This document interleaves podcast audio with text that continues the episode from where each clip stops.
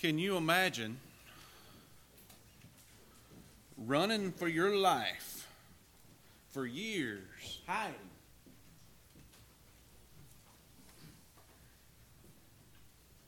Hiding in caves, knowing someone's trying to kill you.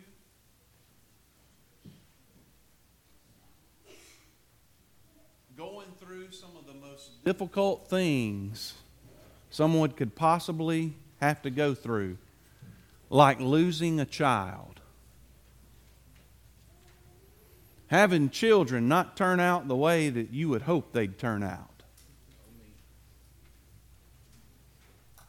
Even a son one day wanting to kill you and take your throne. These are the things that David went through in his life. Yet that last song that we sang, the writer says it's based on a psalm written by David. Oh, you've been faithful. You've been so good. That doesn't sound like something I'd want to say to a God that let me go through all that stuff I just mentioned, right? But it tells you, when God says, here's a man after my own heart, that means he's looking at the world a little bit differently than the rest of us, right? And seeing things for what God sees them rather than how we see them. Doesn't mean the guy's perfect, by no means. And we're going to see him make a mistake today in our story. But before we get to today's story in God's Word, let's backtrack a little bit. What was last week's story? We're doing a series through the life of David, by the way. If this is your first time today, hearing a story on the lessons of the power and strength of God. These lessons are coming as we look at David's life. What was last week's story about? Somebody tell me. Abigail. Yeah, David and Abigail. It was Mother's Day, and so we found a mother, a lady that really was very kind and generous and bailed out not only her husband, but then helped David and all of his men. Her husband ends up dying, and David ends up making her his wife. But even before that story, today's story is going to come before that. And before we get to today's story, just some things to set it up. God tells Samuel to anoint David to be the next king of Israel. But someone sitting on the throne, and his name is Saul, King Saul. Remember, God had Samuel to anoint King Saul as well to be the king. Okay? He blessed Saul. God put his spirit on Saul. Saul made some really bad decisions, though, and God began to point his spirit toward David. And as this happened, one of the first things that Saul asked David to do in his court to help him with depression was what? Y'all remember? Play the harp. Play the harp for him.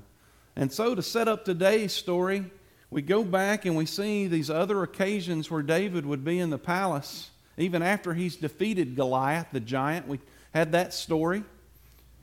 And David would be sitting there playing his harp. King Saul may have a little bit more going on than depression from time to time. Drunkenness might not be helping the situation either. And do you know what sometimes Saul would do while David's playing his harp? Yeah, how would he try to kill him? He would pick up his spear and throw it at David right there in the palace hall. Now, I don't know about y'all, but if somebody threw a spear at me, now David had enough awareness to duck, right? And not let it hit him. I don't know about y'all, but if I were David, I think I'd have picked that booger up and I'd have threw it right back at him. David never does that. So that shows us David realizes that God's authority, even to make Saul king, is important. No matter how evil this king may be, David chooses not to pick the spear back up and throw it at him. Instead, just avoids the situation. And all these times, that begins to lead into David running for his life because a king is trying to kill him. And let's remember, the king has given his daughter, Michal, to be his wife. That's David's first wife. David's best friend is Saul's son named Jonathan. And Saul's still trying to kill him with everything he's got because he's found out this is who God wants to be king. No longer does he want me to be king. And David's running for his life and running for his life and running for his life. In the Bible, it seems kind of like a quick story. All this happens in less than 10 chapters. But in reality, this running for his life from the time David is anointed by Samuel to be the king of Israel to the time he actually becomes the king of Israel is well over 10 years. Now imagine being in desperation for over 10 years. Have you ever had trouble sleeping? Pretty sure David had some trouble sleeping on some nights, don't you? No doubt about it. Not knowing who he can trust.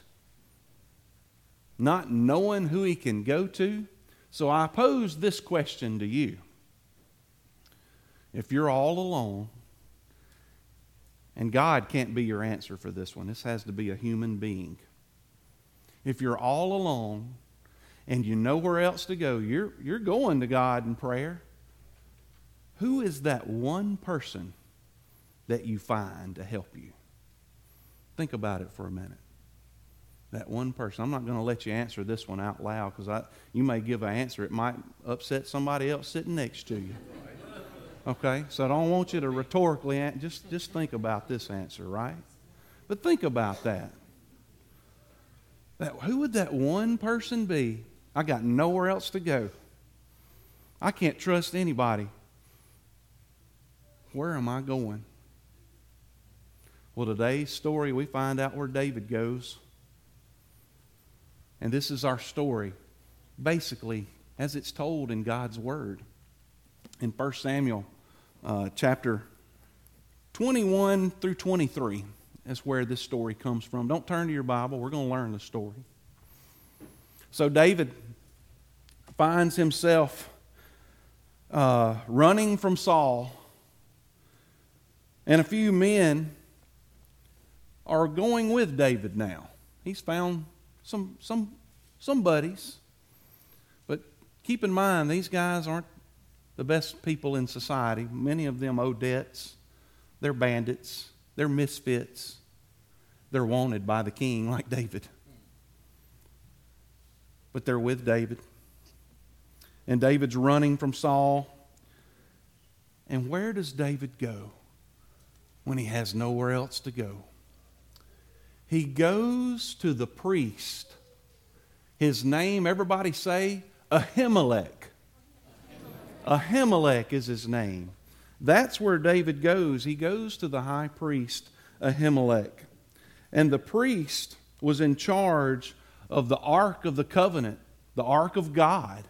He guarded it. And he sees David, and he asks David a question. Why are you here?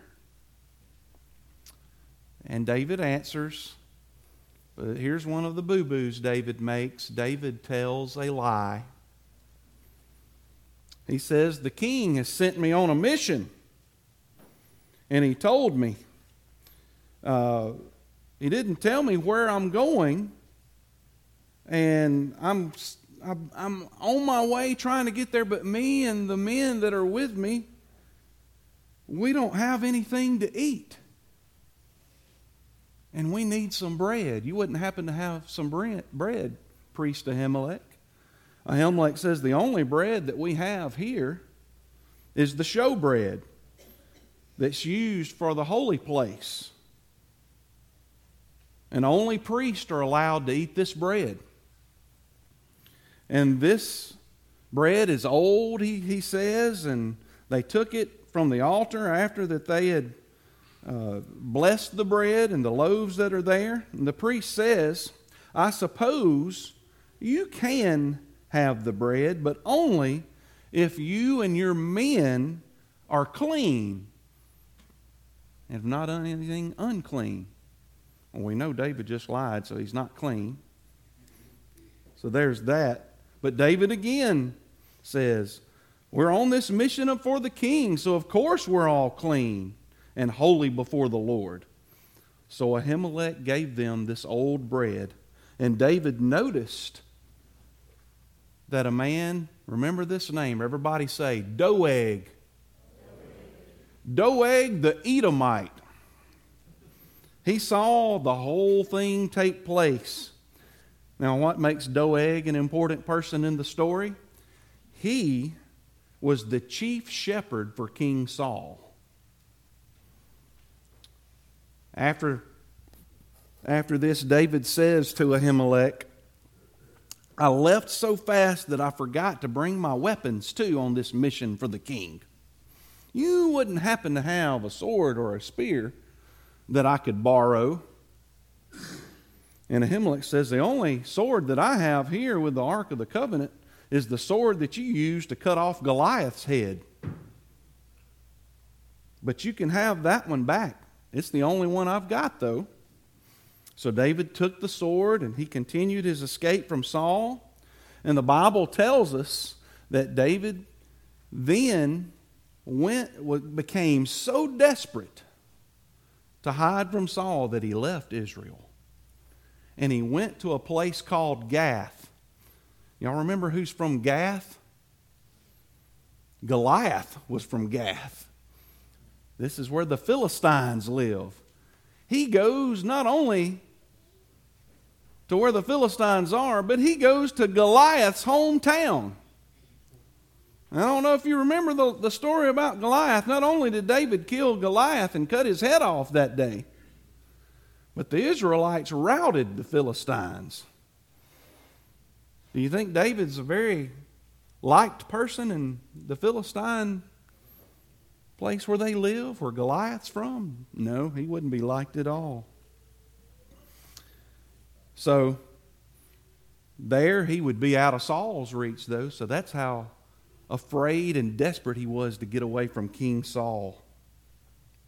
The people told the king of the Philistines at that time, we think we have seen David, the one that they sing about in Israel. And they sing a song that says, Saul has killed his thousands, but David has killed his tens of thousands. And when David heard that people had recognized him in Gath, he immediately pretended that he was a madman. He was insane. See, people of that day didn't hurt those that were insane because they were afraid they might have an evil spirit in them. So David fell down when the people saw him and began clawing himself, and he began to let drool flow down his beard. And when the king saw David, he said, this man's crazy. Get him out of here.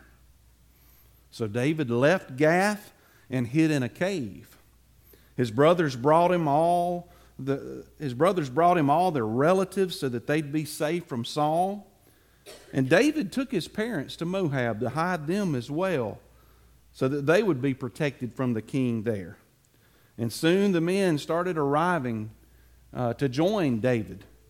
And these were men that were in trouble, as we'd mentioned before. More men began to come to David's aid that were thieves and bandits and owed money to the nation. The Bible says finally there ended up being about 400 men there with David, hiding in the cave with him. That's a big cave, wasn't it? They rallied around him, and David became their leader. Meanwhile, everybody remember Doeg the Edomite? He's gone to King Saul, and he said, I saw Ahimelech give David food and the sword of Goliath. So Saul went to see Ahimelech, and all 85 of Ahimelech's priests were there with him when Saul arrived. Saul says to Ahimelech, why have you helped this son of Jesse? You know he wants to kill me." And Ahimelech responded to King Saul, "I thought he was your faithful servant. After all, he's your son-in-law. I didn't know there was trouble between you and David." And then Saul turned to his guards and he said, "Kill these men, all of them. They're on David's side." The guards were shocked. They didn't move because they weren't about to kill the priest of the Lord. Then Saul realized that his own guards would not kill the priest, and he turned to Doeg, the Edomite, and he said, "Kill all these men and everything they own." Doeg then went about and he killed every single priest that day. Not only did he kill the priest, he killed their wives, he killed their children, and even their livestock. Their cows, their goats, everything. Only one son of Ahimelech was able to escape, and he ran and told David everything that had happened. We really see some desperation, don't we? Not just from David in this story, but also from King Saul. So here's what we're going to do this morning as we retell this story to learn it. Is I want us to create, has anybody ever heard of a tableau? Like a photo op tableau? We're going to create a couple of tableaus. So I'm going to need some helpers to help me create this tableau. What we're going to have here is this is going to be, this side of the sanctuary is where Ahimelech and his priest are, right? So everybody, priest, wave at me. Ahimelech and priest. So I need somebody on this side to be Ahimelech for me, to be the high priest. You can be the high priest. Remind me of your name. Olivia is going to be our high priest. She's going to be Ahimelech, okay?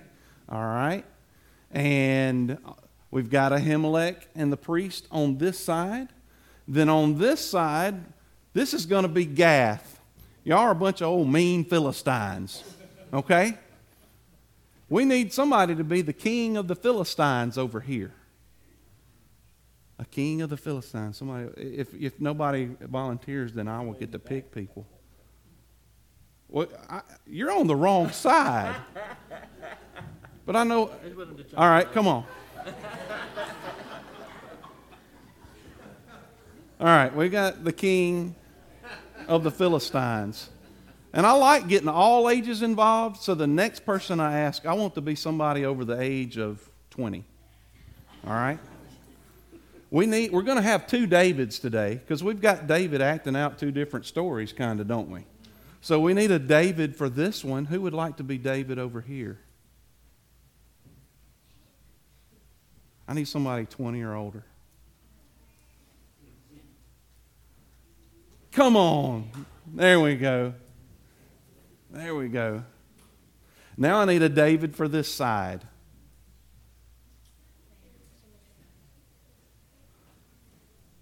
Come on, Philip. He's got a beard. He can drool in that beard. Yeah, this is the madman David. This is the lying David. Okay? We also need, on this one, we're going to eventually need I'm thinking the wrong group. This one, we need a King Saul over here. We need a King Saul that's going to show up. I see a hand back there. Come on. Come on.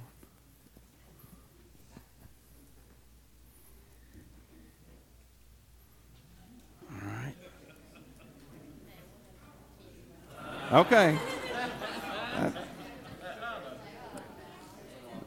Let's see. I'm just going to start. Brother Jerry, why don't you be King Saul for us? All right. So, let's begin our story, and I'm going to find more characters as we do through our story, and I'll just add to both sides. So, we've got one story. Ahimelech and the high priest. David's running from King Saul, right? He has gotten so desperate, he doesn't know where else to turn. Who does he go to? Ahimelech, the high priest. And David, when he comes to Ahimelech, the high priest, does he tell the truth? He doesn't. Y'all remember what he tells? What David tells Ahimelech, the high priest? Why is Ahimelech says, why are you here? On a mission for who? For the king. He says he's on a mission for the king. And really, he's running from the king, isn't he? And then, after he tells him that, he says, well, not only we're on a mission, but I've got some guys that are hanging out with me, and we're hungry, and we need some food. Ahimelech says, what's the only food he has? That's right, the showbread that's there only for the priest to eat. It's consecrated by God. And then David says, well, we're really hungry. And finally, Ahimelech says, well, I guess you can have some of this if you and your men are clean before God. Oh, yeah, we wouldn't go on a mission for the king if we weren't clean. So Ahimelech gives David and his men that bread. He says, not only do I need some bread, but I don't have a spear or a sword. You don't happen to have one of those, do you? And what sword does Ahimelech just happen to have? The one that David used to cut Goliath's head off, right? With. And so here we are. Ahimelech gives David some bread and the sword of Goliath. And David takes off. Meanwhile, King Saul has none of this is going on yet, right? And David runs away with his men. He is in such desperation to get away from Saul. He even leaves Israel and goes to this place where all these Philistines are, called Gath, and goes to David's hometown. And while David's there, some people recognize him. And they are saying things like, I'm pretty sure this is the guy that everybody sings songs about. They sing that song that says, Saul has killed his thousands, but David has killed his tens of thousands. And word gets to the king of Gath, right? That David's around. And then David finds out the king of Gath knows that he's around, that people have recognized him. And so what does David decide to do? What a great idea. I'll just act like a nutcase. He's a man. He starts scratching himself. He starts drooling all over his beard, crawling on the floor. And the king of Gath says, this guy is a madman. He must have an evil spirit. And they let David be because of that. Because people in that day didn't mess with folks that were crazy. They thought they had an evil spirit. And so David escapes.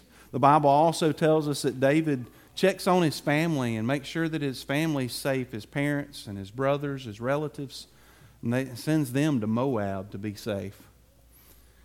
Then, one person I forgot to mention in our story over here, who I left him out of the story. We need somebody that can be real mean.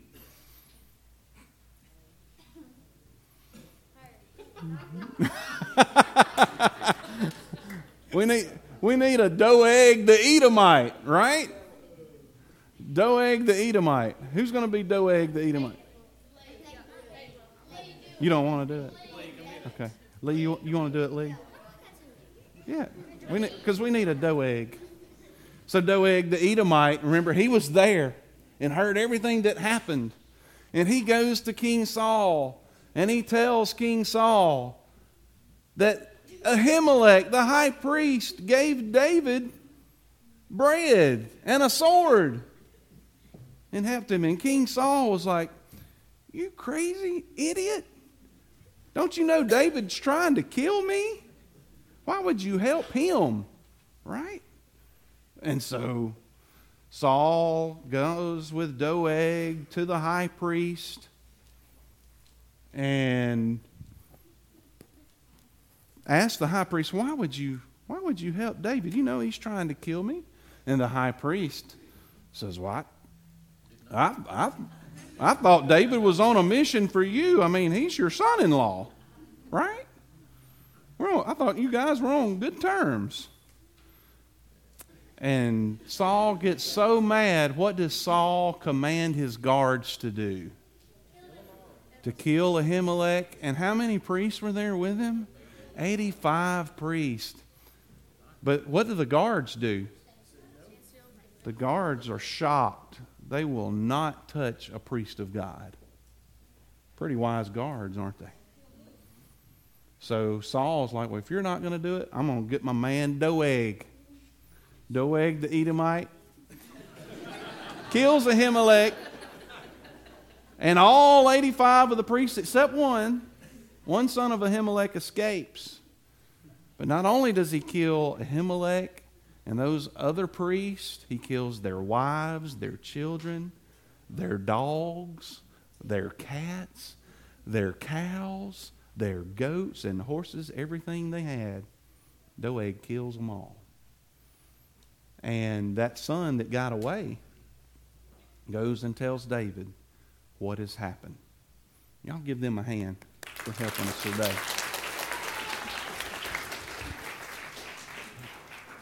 So some things that we can learn, some lessons that we can learn from this story today. Some life lessons. The first one is that God wants us to rely solely on Him. Right?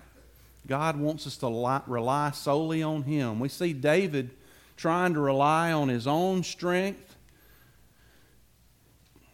How many of you think a little white lie is a good thing every once in a while?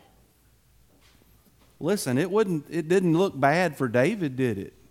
But boy, it had serious consequences for Ahimelech and his family and all the priests of Israel.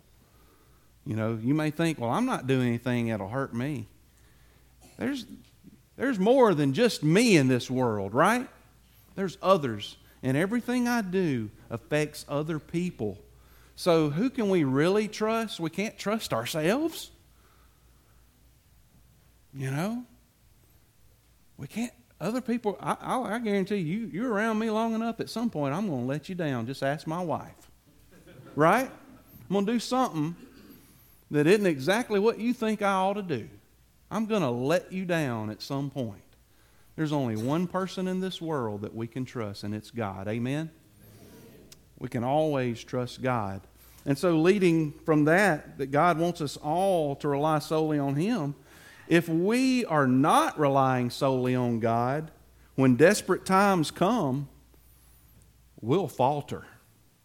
We'll make a mistake like David did. We'll tell a little lie. And lying is a huge problem. The Bible doesn't cover up David's lies. You know, the story writer of 1 Samuel could have covered all this up for us, couldn't they? It's not covered up. We see David for who he really is. He makes mistakes. Real people mess up. We all mess up. We all sin. We all tell lies. And God loves us in spite of our actions. Aren't you glad for that? That doesn't give us a reason to do it, though. We don't know exactly why David lied.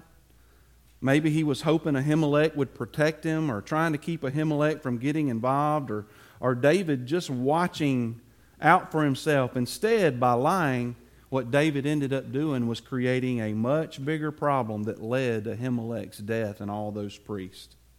And then David was so desperate when he hid in Goliath's hometown in Gath that he acted like a nutcase. You know, if we're not trusting in God and desperate times come, we could do some of the same foolish things David did. A third lesson we can learn. We should show love and mercy to those in need like Ahimelech did. You got to love Ahimelech's heart in this story, don't you? You know? Jesus refers to this story in Matthew chapter 12. And in this story, Jesus tells the Pharisees that the purpose of the law is to have mercy on others. And the reason he used this story is because many of these Pharisees would have thought, well, we should do exactly according to the law. Well, the law says don't let anybody have that bread but the priest. But Ahimelech saw somebody in need that was hungry and used something consecrated by the Lord to help feed somebody and met a need right there. We can learn from that. There may be things we shouldn't do, but sometimes we may need to change what we think we ought to do to help somebody, right? Man, I got to get here at such and such time, but I see that person in need. You know what? What I got to do over here might not be as important as helping somebody in need, right? And then the last lesson we can learn from this story, we see David where he goes when there's nowhere else to go. And this is just a little bit of symbolism in this lesson, because I don't know if that's really where his heart and mind was at this time. I think he was in real fear and desperation. But lastly, come to God's sanctuary to be fed and equipped. You know, there's a lot of reasons to come to church. There's a lot of reasons to come to worship. There's a lot of you, we're here today, we're celebrating homecoming. That's a good reason to be here. But there's no reason that's better to be here than to be fed on God's Word and equipped by God's Word. And that's a reason we need to be involved in church on a regular basis. Just think, you miss out on getting food a few days, you begin to know it, don't you? It's the same way with spiritual food.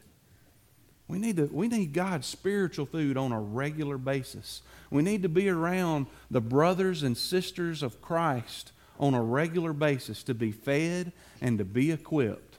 And that's why Jesus instituted the church, to give us a place to be fed and equipped on a weekly, if not daily basis, being around other brothers and sisters in Christ. Remember our key verse of this whole series of learning about God's power and strength at Psalm 71, 17 and 18, where David says this in his old age, God, you have taught me from my youth, and I still proclaim your wonderful works. Even now as I am old and gray, God, do not abandon me. Then I will proclaim your power to another generation, your strength to all who are to come. Proclaim God's power each and every day. God's Word is full of examples of His power and strength. Let's pray together as we get ready for a hymn of commitment. Heavenly Father, we're grateful to be able to celebrate homecoming today and to be here. We're also grateful for your Word that shows us to rely on you. This story about David shows us things that even when we get desperate in life and things aren't going our way, we still need to keep our eye fixed on you, or we will falter and do something that we'll regret in life. Lord, we should show love and mercy when we see those in need. And we thank you that you have provided this church a place where we can be fed and we can be equipped on a regular basis. We love you, Lord, and we ask these things in Jesus' name. Amen.